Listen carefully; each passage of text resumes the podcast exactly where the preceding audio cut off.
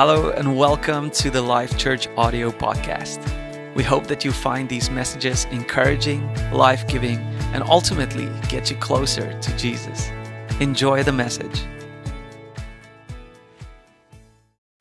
Hey Life.Church, thank you for joining us again. We are in week twenty-two of our series called Wake Up The House, and, and this is week four of where we're focusing on spa- on faith specifically, because I, I just feel that the church needs to be known, the body, we need to be known for our enduring faith. We need to be a people of enduring faith. And people with enduring faith, I have found, are four things in common. Now, you might, maybe you've seen more, maybe you think there's nine or twelve things that they have in common. Four things stand out to me specifically. Last week, we looked at the first one, and the first one is people with enduring faith are willing to take the risk of faith. They're willing to go against their own opinions and against what culture would tell them and even what circumstances would, would kind of predict and what circumstances are telling them, and, and they are, are willing to take the risk of doing things God's way. Now, what I've experienced in my own life, and what I think many of you've experienced also, it seems risky to the world or to people who have never done things God's way. But to those who have, for those of us who are following God's way, it's not risky at all. It's more sure, it's more secure than anything the world has to offer. But you have to believe that God's word is the truth, and you have to live a life that shows that you are believing God's word is the truth. See, words and God's word, it means so much. Trusting God's word is, is such a big key for us as believers. The problem with the world as it is today and the world we are living in is we can't trust anyone's word right now. I mean, if, if I just have to ask you, who do you believe? We are hearing so many contradicting messages that we can't trust a person's word. And that's causing us also, and many in the world and many believers today, to also doubt God's word. See, and that's the tendency of the enemy. He has a few tactics that he keeps using over and over again. And, and it's the enemies of faith are the following: fear, doubt, unbelief, ignorance, and condemnation. So what the enemy will do is he will bring doubt and unbelief into a world system, excuse me, to the point where we doubt any and all truth. But I want to say to you today, God's word, God's word remains the same. And this is important because it is our foundation. People with enduring faith believe God's word. They value God's word. They stand on God's word. Now, allow me just quickly to show you this, because it is of so much value for us to understand faith, is to understand how important God's word is. In Genesis twenty-seven, there's a, there's a fantastic story about um, a father, Isaac. He's got two sons, Jacob and Esau. And the father's on his deathbed, and he's about to pray a blessing over his eldest son. But then the youngest son deceives him. And this is in Genesis twenty-two, verse twenty-six. It says, "And then the father, Isaac, said to him, Jacob, 'Come near and kiss me, my son.' So Jacob came near and kissed him. When Isaac smelled his clothes, he prayed that good would come on him. He said, 'The smell of my son is like the smell of a field that has received good from the Lord. May God give you from heaven water on the grass in the early morning, and the riches of the earth, and more than enough grain and new wine. May nations serve you, and the people bow down in front of you. Be the ruler of your brothers. May your mother's sons bow down in front of you. Cursed be those who curse you, and may good come to those who honor you. That's an incredible blessing that a father on his deathbed is praying over who he thinks is his eldest son. Now, in verse thirty, when Isaac had finished praying that good would come over Jacob, Jacob left his father. Just then, his brother Esau came in from hunting. Then Esau made good tasting food and brought it to his father and said, "Sit up, my father, and eat the meat your son has made ready. So you will pray that good will come to me." His father Isaac said to him, "Who are you?" He answered, "I am your son, your firstborn Esau." Then Isaac shook all over, and he said, "Who was it then who killed an animal and brought meat to eat? I ate all of it before you came." Now watch this response from Esau. When he heard what his father said, Esau cried out with a loud and sad cry. Wow, so Isaac's deceived by Jacob. Jacob prays a blessing over, uh, Isaac prays a blessing over Jacob. Jacob leaves, Esau comes in to get his blessing, and the father said, "I've already prayed it," and Esau cries. Now, why did he cry? What's the big deal? He cried because of the words that the father spoke over his brother. Now, I want you to see this. For us, we could say, well, just cancel those ones and we'll speak new ones. No, no. This is how much they believed what they prayed. This is how important praying and speaking words over others were to them. When he spoke that blessing over Jacob, Jacob grabbed his bag and he was out the door. I believe that he grew up in a culture of faith that was set up by the people who have gone before him, and he understood the value of words and the faith in the words that were spoken. So Jacob goes, "I'm gone." Why? Because I just got the words spoken over my life. When Isaac prayed, "I'm out," because I don't feel anything, but I got the words. What has happened in church and to the church, and what should happen, is we have to come back to believing that the word is the highest and final authority in our lives.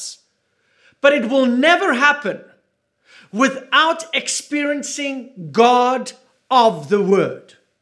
We have to experience the God of the word in order for us to value the word to the same capacity as Jacob and Esau and Isaac and the fathers of faith valued. Jacob believed the word spoken, got his bags together, and he was out. Exit stage right. And here comes Esau, stage left. He's bringing his porridge that he's just made. "Okay, Dad, I'm ready for the blessing." And the dad goes, "Whoa, whoa." And the dad starts shaking. Why did he react that way? Because he believed what he said over his son. And he knew he couldn't take it back. He trembled. "Oh my God, I blessed the wrong one." And Esau says, "Do you have another one for me?" And Isaac says, "No." Trusting God means you have to believe and respond to his word. Now we have to understand who Isaac is. Isaac, he has had personal experiences with God in his life. The words spoken in his life that have come over his life, the promises of God in his life, the test and the trials that he was a part of caused him to realize that the word spoken is truth. I have found when God is ready to give you a new level of experience with him, it will always come by his word. But it also comes with a test. The question is, do you believe the word? Now, the bad news is the word comes with the test. The bad news is it is a test. And the second thing is what I've noticed, people with enduring faith, first of all, they're willing to take the risk of faith. But the second thing that they have in common, their faith have been tested. The question we started off in our promotional videos throughout the week were, why is God testing our faith? Why would God be testing your faith? Why is God testing your faith right now? Let's try to answer that today, because I do feel that there are answers for us to understand why we are being tested. Now, here's the good thing. When you pass a test, what do you know? You know that you are ready for another level. I passed the test, I'm ready for the next level. When you fail a test, what do you know? We know that we are not ready for the next level because we failed the test. That's not a bad thing. I know many people who have failed the driver's test, the driving test, and they are upset about it. I am not. I'm like, yes, I'm so glad you failed it. Not because I don't want them to drive, but because they can't drive. They should fail the test if they can drive. So today, what we want to do is we want to look at the test of faith. What's the purpose of it? And we're going to look specifically at the test of faith in Abraham's life, because we're going to learn so much from it. But it's also Isaac. Isaac experiences his father's test. He's personally involved in it. And because he experiences the test of Abraham, it caused Isaac to believe stronger than what he did before. So here's how we know that Abraham is in a major test. Here's how we're going to, this, this is how you will know you are in a major test where God is testing you to elevate you to the next level. Here's how you know it's a major test. You know it's a major test when it calls for something significant in your life and at the very same time makes absolutely no sense at all. Something significant, and it just makes no sense. So, so God tells Abraham these words in Genesis twenty-two. He says the following. Now it came about, in verse one, after these things, that God tested Abraham and said to him, Abraham, and he said, here I am. And he said, take now your son, your only son, whom you love, Isaac. Remember Isaac? And go to the land of Moriah, and offer him there as a burnt offering on the mountain of which I will tell you. Now, this made no sense. How do you worship God when God is doing a number on you? How do you worship God when, when he makes no sense, when he requires too much? God, how do I go to church today? Because pastor is asking me to lay down my opinions, to lay down my behaviors, to lay down my own way of thinking and just believe you. How do I do that? Listen, God, I don't feel like worshiping today. Not in light of what you're asking of me, the instructions you've given me, what you are calling me to do, because what you are asking me to do is too deep. But it says that Abraham got up. In spite of what God asked him, it made no sense. He got up. He, it says, get up and go to the mountain, to the place I will show you. I want you to notice this. It says, go, get up and go to the mountain, to the place I will show you. So he had to obey without knowing all the details. And for us, in this day and age, with information and technology, and we can answer questions just like this, it's so hard for us to take steps of faith without having all the details. But what we will discover is God is saying, I will only give you more details when I see you moving.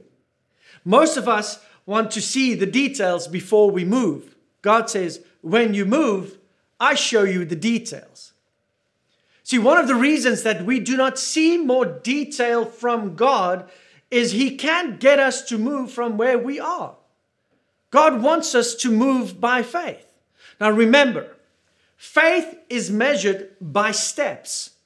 It's measured by feet, by movement. If there is no movement, there is no faith. No matter how faithish or faith-like it sounds or feel or you think, if there's no movement, it's not faith. So it says Abraham got up.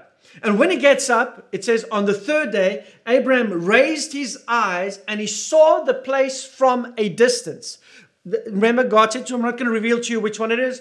get moving. He starts moving. And then three days later, he gets up and he sees the place from a distance where God is calling him to make the sacrifice. And he tells the young man, the servants who helped him carry the load, he says to them, stay here. I and the lad, I and the lad will go up and we will worship and we will return to you. But wait, wait a moment.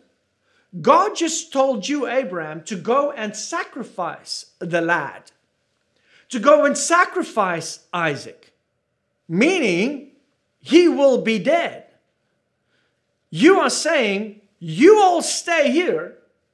I'm going up there and take care of what God has told me to do. And when I finished with what God has told me to do, me and the boy, we will see you afterwards. See, when, when you're called by faith to do something, you have got to speak the truth in the midst of the contradictions of the circumstances. I want to say this again. When you are called to faith, you've got to speak the truth in the midst of the contradiction of the circumstances. There is a contradiction in the circumstances. God told Abraham, I'm going to make your nations as many as the grains of the sand through your son Isaac. And now God is asking me to sacrifice my son. So Abraham is speaking the truth by faith in the midst of a contradiction of circumstances. Now Isaac in that moment will also discover how powerful words are, because he just heard his dad say something to the servants, which in a little while is going to make a tremendous amount of sense to him without him really even knowing what is going on. In Hebrews eleven, it says, Abraham believed God was able to raise Isaac from the dead. That is how confident he was in the word that God gave him before. But what made him speak with so much confidence? Where did Abraham get this faith, this confidence that he had, that God could raise the dead? It's out of experience. It's out of something he's already experienced in his life. Remember Sarah's womb. The Bible says it was dead. She was old. She was old. Abraham was one hundred. He couldn't function anymore, and they were without a child. And God created miraculously a hookup out of a dead womb, and a miracle baby was born, Isaac. Isaac was already raised from the dead once. He had seen what God could do in raising a womb. So he figured the same God could raise the son again. So when God calls you to a test, and this is so key for all of you who are listening that are going through tests right now. One of the most important things that I want you to remember and to hold on to. Don't forget what he did in the pop multi-choice tests that you've had in your life leading up to these moments. Don't forget his faithfulness. Don't forget how he's opened up doors in the past. Don't forget how he's done the miraculous already in your life. Don't forget what he did yesterday when he moves you to a bigger challenge tomorrow. Remind yourself constantly about what God has done already. Because if it's a bigger test today than what he did yesterday, it is because he's moving you to a new grade level, a higher experience with him. And so Abraham and Isaac, they are busy making their way to the place that God has said. This is a massive test. And Isaac says to his father, my father, in verse seven of Genesis twenty-two, and he says, here I am, my son. And he said, behold, dad, I see the fire, I see the wood, but I don't see the lamb. It's like every other time we've gone to make a sacrifice and an offering. We had fire, check. We had wood, check. And we had a sacrifice, like a lamb or a bull or an ox, but there's no check. He's like, what's up, dad? And the father looks at his son and he says the following, God himself will provide the lamb for the burnt offering, my son. And the two of them went on together. And so he takes his son up the mountain. He puts him on the altar. And in verse nine, he built an altar. He arranged the wood. He bound his son Isaac and laid him on the wood. Now, can you imagine what Isaac is feeling and thinking in this moment? Must be, what is going on? What is going on? But he is raised in a home of faith, where he also knows that God's word is true. That's why it was so significant when he spoke over Jacob. He knew the value of the word. And you wonder why he was so serious and why he was shaking about the word he's just spoken over his son. So, so it says, and Abraham stretched out his hand and he took a knife to slay his son. Then verse eleven, but the angel of the Lord called to him and from heaven and said, that's Jesus in the Old Testament. He said, Abraham, Abraham. Whenever God calls your name twice, that means there's something special coming down the pipe. He says, Abraham, Abraham. And he said, here I am. Do not stretch your hand out against the lad and do nothing to him. For now I know. I'm going to say that again. For now I know you fear me, since you have not withheld your son, your only son, from me. The promise that you have in a body, you did not even withhold that. Now, I don't know about you, but you should almost have a problem theologically with what was just said there.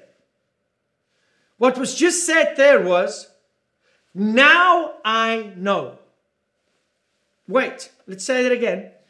But now I know. You, you are God. You're omniscient.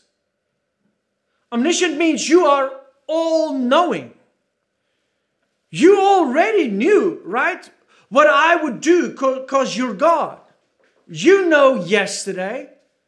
You know today and you know tomorrow. You know where I come from. You know where I am and you know where I'm going. What do you mean you only know this now? And you're an all-knowing God.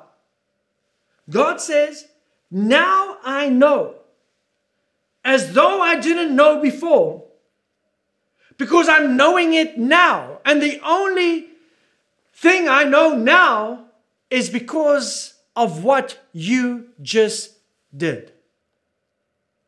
So what is being said to Abraham at this moment? I want you to get this, because this answers the question why God brings tests into our lives. He's saying, Abraham, now I know you love me, because I, I feel it because you pray. I hear it because you pray, but now I see it. You are acting in your faith. Now I know because you've proved it. In other words, you have now given me the experience of your love, not merely the, the verbalization and thoughts of it. Sacrifice the son, the son whom you love, your only begotten son. Do you love me more than him? That's a test. We're talking about probably the biggest test of faith I can imagine. And it starts all with a word from God. Now I want you to see why our faith is tested. So watch this now. So Abraham's faith is tested. God says, now I know that you, now I know you love me because you acted on your faith. Now watch this. Abraham raised his eyes and looked, verse thirteen, and behold, behind him a ram caught in the thicket of his thorns. And Abraham went and took the ram and offered it up for a burnt offering in place of his son. And Abraham called the name of the place Jehovah Jireh, the Lord will provide. As it is said to this day, in the mount of the Lord it will be provided. Now, Jehovah Jireh. That's one of the great names of God in Scripture. I don't want you to miss this. Please listen. Jehovah Jireh. The Lord is my provider. We know that name of God. Some of you know it. The Hebrew word Jireh means literally to see beforehand. I want to say this again. The Hebrew word Jireh means, in a literal translation, to see beforehand. What you get to see is his provision.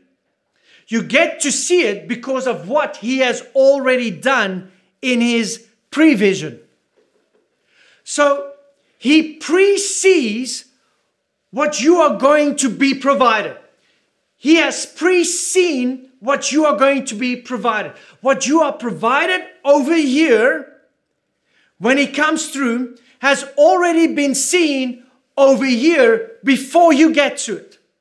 So while Abraham was coming up the mountain on the one side, a ram was coming up the mountain on the other side. God pre-sees before he provides. And what he provides, he's already pre-seen. Now, I, I don't know if you've ever seen an animal stuck in thickets, but a ram caught in a thicket is moving and jerking and it gets loud. But this ram is probably the quietest ram in the history of all rams.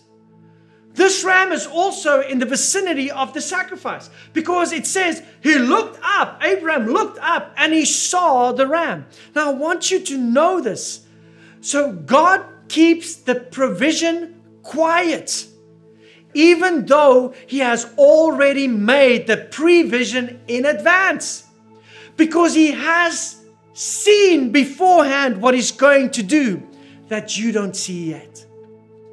The question, when you face this trial, the trials that you are in is, how can I move from God's provision and get a hold of my provision? The answer is, until he completed his obedience, prevision didn't become provision.